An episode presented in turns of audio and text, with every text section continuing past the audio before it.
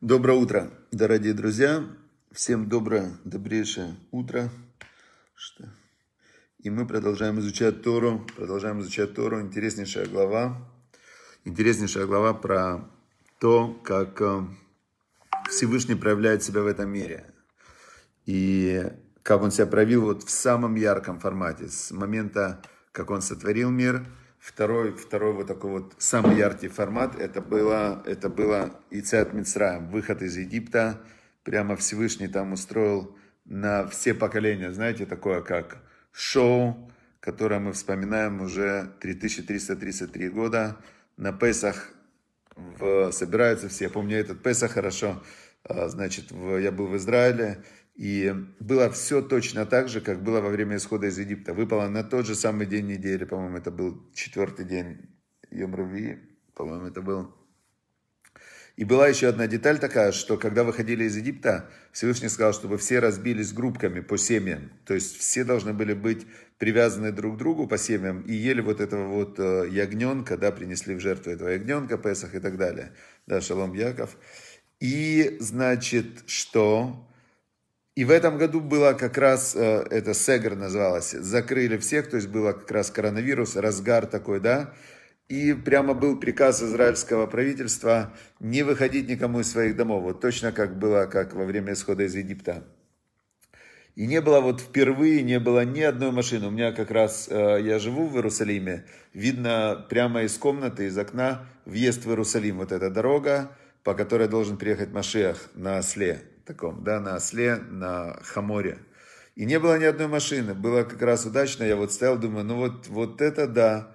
А еще написано в Талмуде, что будет конечное избавление, да, вот конец уже, когда этот этап мира закончится, и мир перейдет в следующий этап. Будет такой же, как предыдущее. То есть все будет вдруг, вот так вот прям бах, после каких-то чудес.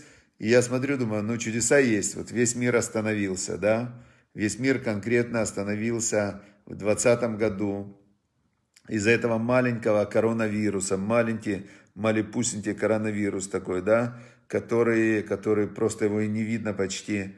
И мир уже сколько времени? 2020 год, 2021 год, 2 года мир полностью изменился из-за маленького, даже не микроба, а меньше, чем микробище, да, вот этот. И я думал, что все, вот сейчас Машех придет. И закончился этот тогда Песах. Машех не пришел, я очень подумал. Знаете, чего не хватало? Чтобы вот каждый, кто слушает сейчас этот урок, если бы в тот день выполнил какие-то дополнительные еще пару заповедей, вот буквально пару заповедей, то как раз это было бы, знаете, как есть такой пример, вот процесс, когда зарождается жизнь, да, есть оргазм, да, такой процесс. И вот если его вот рядом, и не хватило, чуть-чуть не хватило. Бывает иногда прям чуть-чуть не хватает. Вот то же самое с приходом Машеха. Только то, что приводит вот этот духовный свет, это заповеди. Заповеди, Тора, добрые дела. И кто-то не доделал. Может я, может кто-то, может Марина Незлобина, может быть Милана Девинская, может Евгения Вранчан из Херсонской области не доделала чуть-чуть, да? Кто знает, Лазарь, может, француз не доделал, вот сделал бы он в Песах тогда, да, взял бы там конкретно какой-то кусок мацы побольше, да, или что-то бы не съел, хлеба кто-то. Хорошо, ну будем ждать, конечно, не просто будем ждать, мы не ждем, мы делаем, приближаем приход Машеха, значит, мы приближаем приход Машеха своими действиями, все. Вот здесь как раз пишет Любавичский Ребе сегодня «Обретение неба на земле». Он пишет так. Нынешнее положение мира называется гола, изгнание. Гола. На иврите это гола. В ближайшем будущем положение изменится и станет называться геула. Почти те же буквы, добавляется всего лишь одна буква алиф. Между изгнанием и освобождением есть только одна буква алиф. Всего лишь одна буковка. Первая буква алфавита. Буква алиф в слове геула означает «хозяин». Господин, да, хозяин мира, и также один, алиф это один. Значит, чтобы превратить голу, гола изгнания в геула, нужно, чтобы проявился хозяин мироздания Вселенной, да, хозяин Всевышний, и нужно лишь явить алиф одного хозяина вселенной, скрытого искусственными фактами этого мира. То есть просто, когда Всевышний проявится, то вот это изгнание превратится в геула, в освобождение. Очень все понятно. Значит, сегодня мы читаем дальше. Дальше, что было дальше? Как же, давайте мы изучим, как было в Египте, и мы поймем, как будет дальше. Значит, вначале была казнь, мы знаем, уже прошли, казнь была, вода превратилась в кровь. Потом были казни лягушки, и Моше Рабену пришел к фараону, говорит, когда убрать лягушек? Фараон говорит, завтра. Помолись сейчас, но чтобы ушли завтра. И Моше говорит, хорошо, и вот мы дальше читаем. И исчезнут, устранятся эти лягушки от Мимхау, Мимбатеха, от тебя и от твоих домов, и от твоего народа, и только в реке останутся они, так сказал Моше. И вышел, значит, Моше и Аарон от Паро, и начал Моше молиться Богу. Написано, Вайцак Моше эль Шем, то есть Цака. Мы видим, что Моше Рабену, мы видим, что он Вайцак, то есть он Цак, это как он кричал. Значит, он кричал Моше ко Всевышнему. И по поводу лягушек. Дальше. И что сделал Шем? Бог. Бог, значит, сделал по слову Моше, как Моше просил. То есть у них была такая, они вошли в резонанс, да, то есть Всевышний сквозь Моше проявился в этом мире. И умерли все лягушки по домам, по полям, по дворам, и их собрали их в кучи, и они начали гнить и вонять. Очень неприятно была в Египте ситуация. И что? Все как с людьми. Доброе утро, Раиса Васильевна. Все как с людьми. И увидел фараон, что наступило облегчение, и он опять ужесточил свое сердце и не послушал их, как и предупреждал Бог. То есть здесь очень интересно. В некоторых местах, когда плохо, и фараон уже готов был согласиться отпустить, написано, что Всевышний, наоборот, его сердце ожесточал и не давал ему согласиться. А когда можно было отпустить, то фараон сам ожесточал свое сердце. То есть мы видим здесь, что Всевышний просто повторял то, что делал фараон в спокойном состоянии. Еще раз, когда плохо, в падающем самолете нет атеистов. Это есть такая известная мудрость, я не знаю, кто ее, правда, сказал. Наверное, были самолеты, которые падали, а потом не упали. В конце наверняка такое было. Я даже был в таких самолетах, когда его трясет, и ты в этот момент сидишь и понимаешь, что вот все, может быть, это последний встряск, и ты думаешь, ну вот Всевышний, да, как же, что же делать-то? Молишься, просишь остаться в живых или там... В общем, очень страшно бывает. Потом, когда все спокойно, то человек забывает и говорит Всевышнему, все, я сам, все, что хорошо, это я сам. Если плохо, я буду молиться. Теперь, когда стало легче, фараон, он ожесточил свое сердце, не послушал их и не отпустил.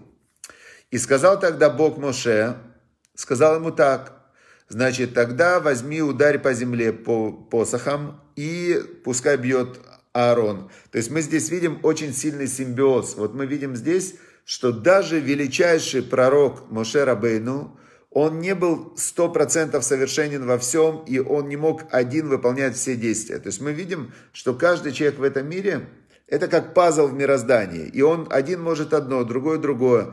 И они дополняли друг друга с братом Аароном. То есть Бог говорил Моше Рабейну, Моше Рабейну говорил Аарону, Аарон выполнял. И он ударил Аарон, значит, Бог сказал ударить прах земли этим посохом. И что? И превратился прах земли в вошь. Вошь, знаете, эти самые вши, маленькие такие вот неприятные... создания, которые кровопийцы такие, паразиты. И вот эта вот вошь, она стала везде. То есть прах земли, представляете, земля превратилась в этих вшей. И они были и на людях, и на животных, и везде вообще. Это был страх. Конечно, фараон в этот момент позвал магов. И маги пытались сделать то же самое, чтобы доказать, что это просто магия. И не сумели. Не сумели они сделать этих вшей. Видно, это были, видите, слабые египетские маги, не технологичные, потому что в российских сказках был такой левша, мастер левша, который мог подковать блоху. Он даже мог ее подковать. А маги сказали, что сделать блоху мы не можем, потому что сделать блоху это очень маленькая она. И магия не может сделать такую маленькую блоху, да, то есть крокодилов, да, воду в кровь превратит, да, а блоху сделать не смогли они. И сказали маги Паро. Теперь мы видим, что это всесильный сделал, да, то есть это действительно создатель мироздания, который все мироздание сделал и им управляет. Он теперь взял и превратил землю в овшей. Все. И что дальше сделал фараон? Но вайхазек лев Паро, и усилилось сердце, значит, фараона, и усилилось сжалость, ну, как бы стало жестоким, и он не послушал их, как и предупреждал Бог. Все. Он говорит, ладно, потерпим, пускай эти вши, значит, кусаются, мы потерпим. И сказал Бог тогда Моше, встань утром, пойди к фараону и скажи ему, отпусти народ мой, чтобы они служили мне. Let my people go. Он, как в песне, помните, было? Дай моим людям уйти. Есть опера, где Маша Рабену поет красиво эти слова. Чтобы они служили мне.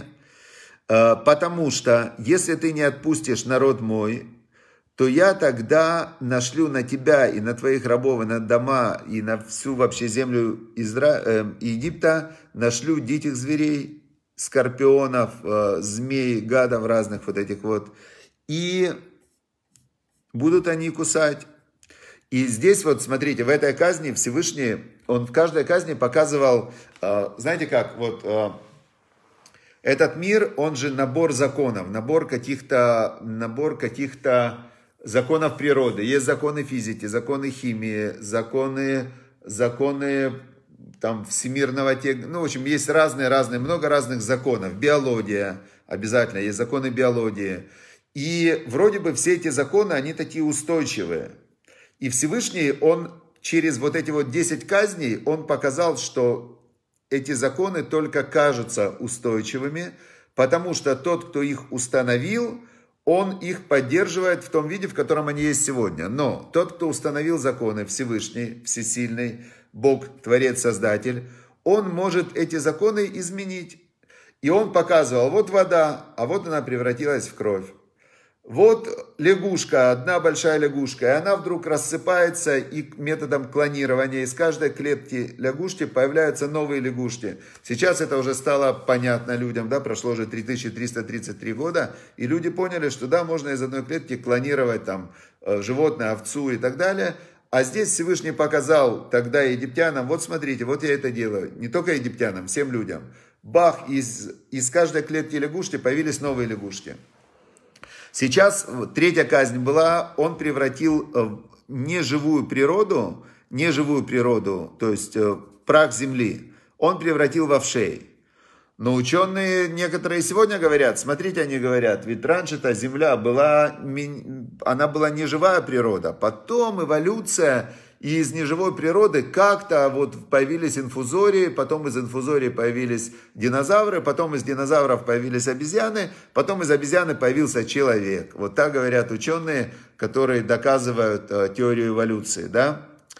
Так здесь мы видим, что Всевышний показал, да, он говорит, действительно, может из пылинки появиться вша. То есть не надо ждать миллионы лет, как говорят ученые. Всевышний, который создал мироздание, вот вам, пожалуйста.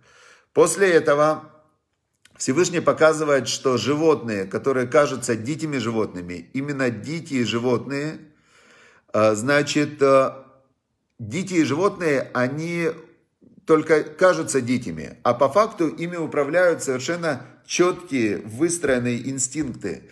Летят птицы за тысячи километров на зимовку, вернее, с зимовки летят птицы на юг, вот так вот прямо косяками они знают, как им сбиться в эти косяки, как им лететь вообще, куда лететь. Рыбы знают, куда плыть на нерест. значит, все вообще, все живое, оно невероятно сильно организовано какими-то внутренними непонятными человеку законами. Кто эти законы сделал?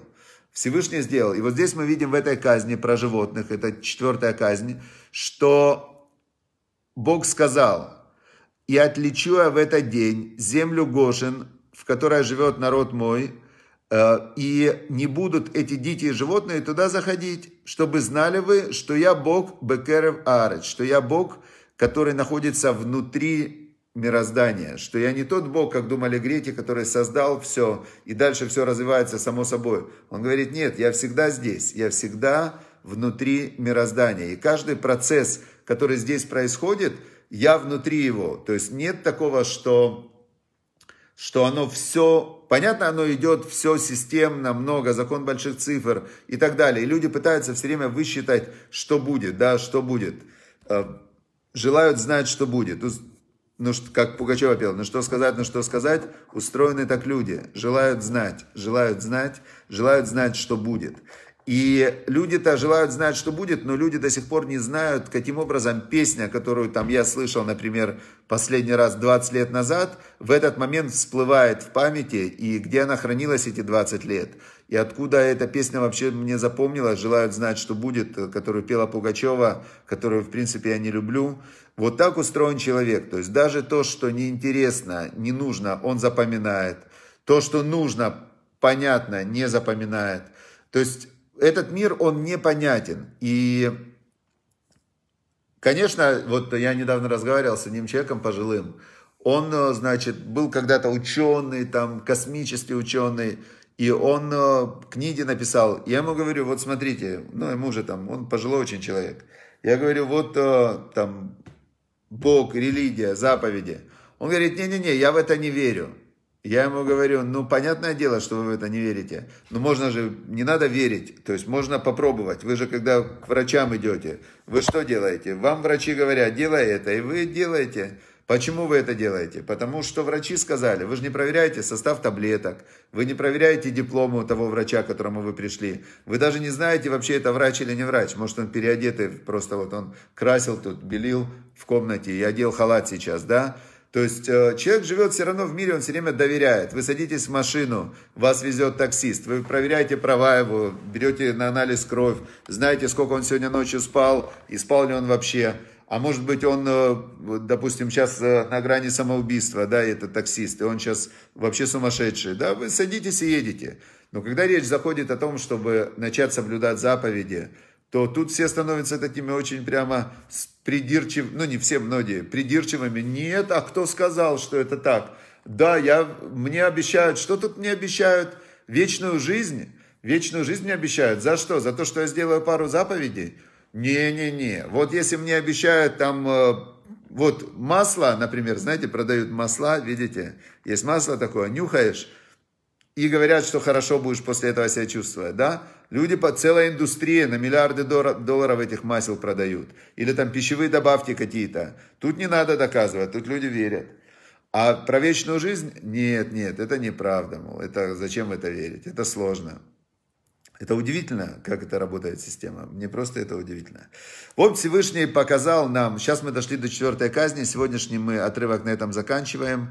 Всевышний нам показал, прям последний отрывок, еще раз прочту. «И отделю я в этот день землю Гошин, в которой мой народ, значит, находится в ней, и там не будет этих вот детей, животных, они не будут там находиться. Чтобы вы знали, что я нахожусь внутри земли, внутри каждого живого, внутри даже животного находится Всевышний, и он внутри может подкрутить настройки, и даже скорпион, там, змея или какой-то волк, он знает, вот тут граница, вот эту границу я не перейду. Почему? Потому что дикие животные, они для нас только дикие. А Всевышний, который их создал, у него есть в его каком-то, вот в этом вот невыразимом, невероятном разуме, который создал мироздание и им управляет, у него есть настройки, и он может животному прям конкретно, ослица, которая с Белямом разговаривала, он ей открыл рот, и она разговаривала. Всевышний может. Тот, кто дал человеку рот, тот, кто дал память, он может и ослицу включить, чтобы она начала разговаривать. Понимаете? И вот когда мы изучаем вот эти вот 10 казней египетских, исход из Египта, когда мы изучаем Тору и видим, как это все было, понимаем. Наступает момент такого прозрения, в этот момент, когда мы изучаем Тору. А дальше человек встречается с какой-то песней, с каким-то стихом, с каким-то другим человеком, с какой-то мыслью в себе, которая вошла давным-давно в голову. И в тот момент, когда она входила, человек ее не проверял. Но сегодня эта мысль, она кажется ему своей. То есть человек говорит, это я. Откуда ты взялся? Откуда ты взялся? То есть ты взялся из мультиков, из фильмов, из книг, из какого-то набора фраз воспитателей, которые ты вообще даже не проверял. Вообще не проверял.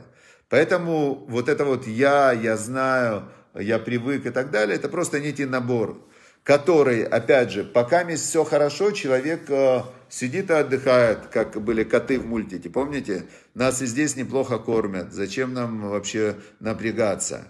Но как только наступает момент боли, в этот момент человек говорит, стоп, моя система не работает, мне нужно что-то менять. И он начинает искать Всевышнего, врачей, знания, изменения. То есть зачем ждать, чтобы Всевышний нас заставлял посмотреть на небо через какие-то страдания? Нужно просто логично подумать, что если все хорошо, то, во-первых, это ненадолго, как говорил царь Соломон, а во-вторых, надо все равно развиваться, надо расти. Все, удачи, успехов, прекрасного дня. Еще раз, пожалуйста, прочитайте вот Хитас более подробно с комментариями, там есть еще дополнительно, что читать. И, значит, обязательно подпишитесь на все наши каналы Ваикра. Мы стараемся, у нас в этом году мы подвели итоги вообще невероятно, просто невероятное количество. Я вам скажу, что... Сейчас я вам скажу цифры вообще. Как раз недавно мне прислали, значит, цифры по Ваикра. Вот Яков Шатадин, да, который у нас главный по всему, по цифрам, по Ваикре. Сейчас Яков Шатадин. Секундочку, Ваикра. В общем, на Фейсбуке было 2500 уроков за год. 2500 уроков Торы за год только на Фейсбуке.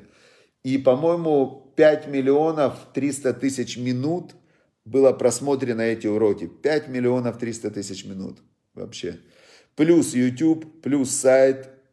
Ну, просто невероятно какая-то вообще свет Торы мы распространяем. Еще раз спасибо всех, кто нас поддерживает, нашим партнерам, кто поддерживает портал Ваикра, платформу Ваикра, преподаватели Торы, кто поддерживает деньгами, лайками, комментариями. Тем, что вы делитесь уроками. Это тоже огромная помощь и поддержка.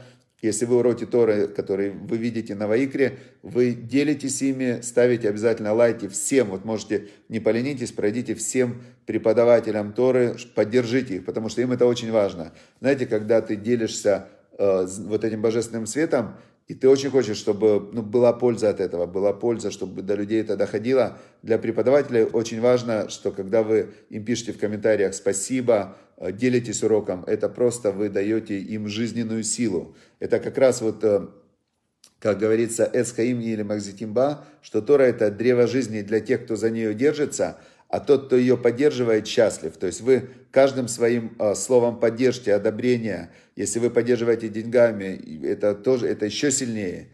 Вы прямо усиливаете этот сигнал, и мы вместе становимся партнерами. Все, удачи, успехов в следующем финансовом году, календарном году, 22 год. Это вот прямо отлично, 2022, прекрасный год. Все, всем удачи, успехов, хорошего года. До завтра.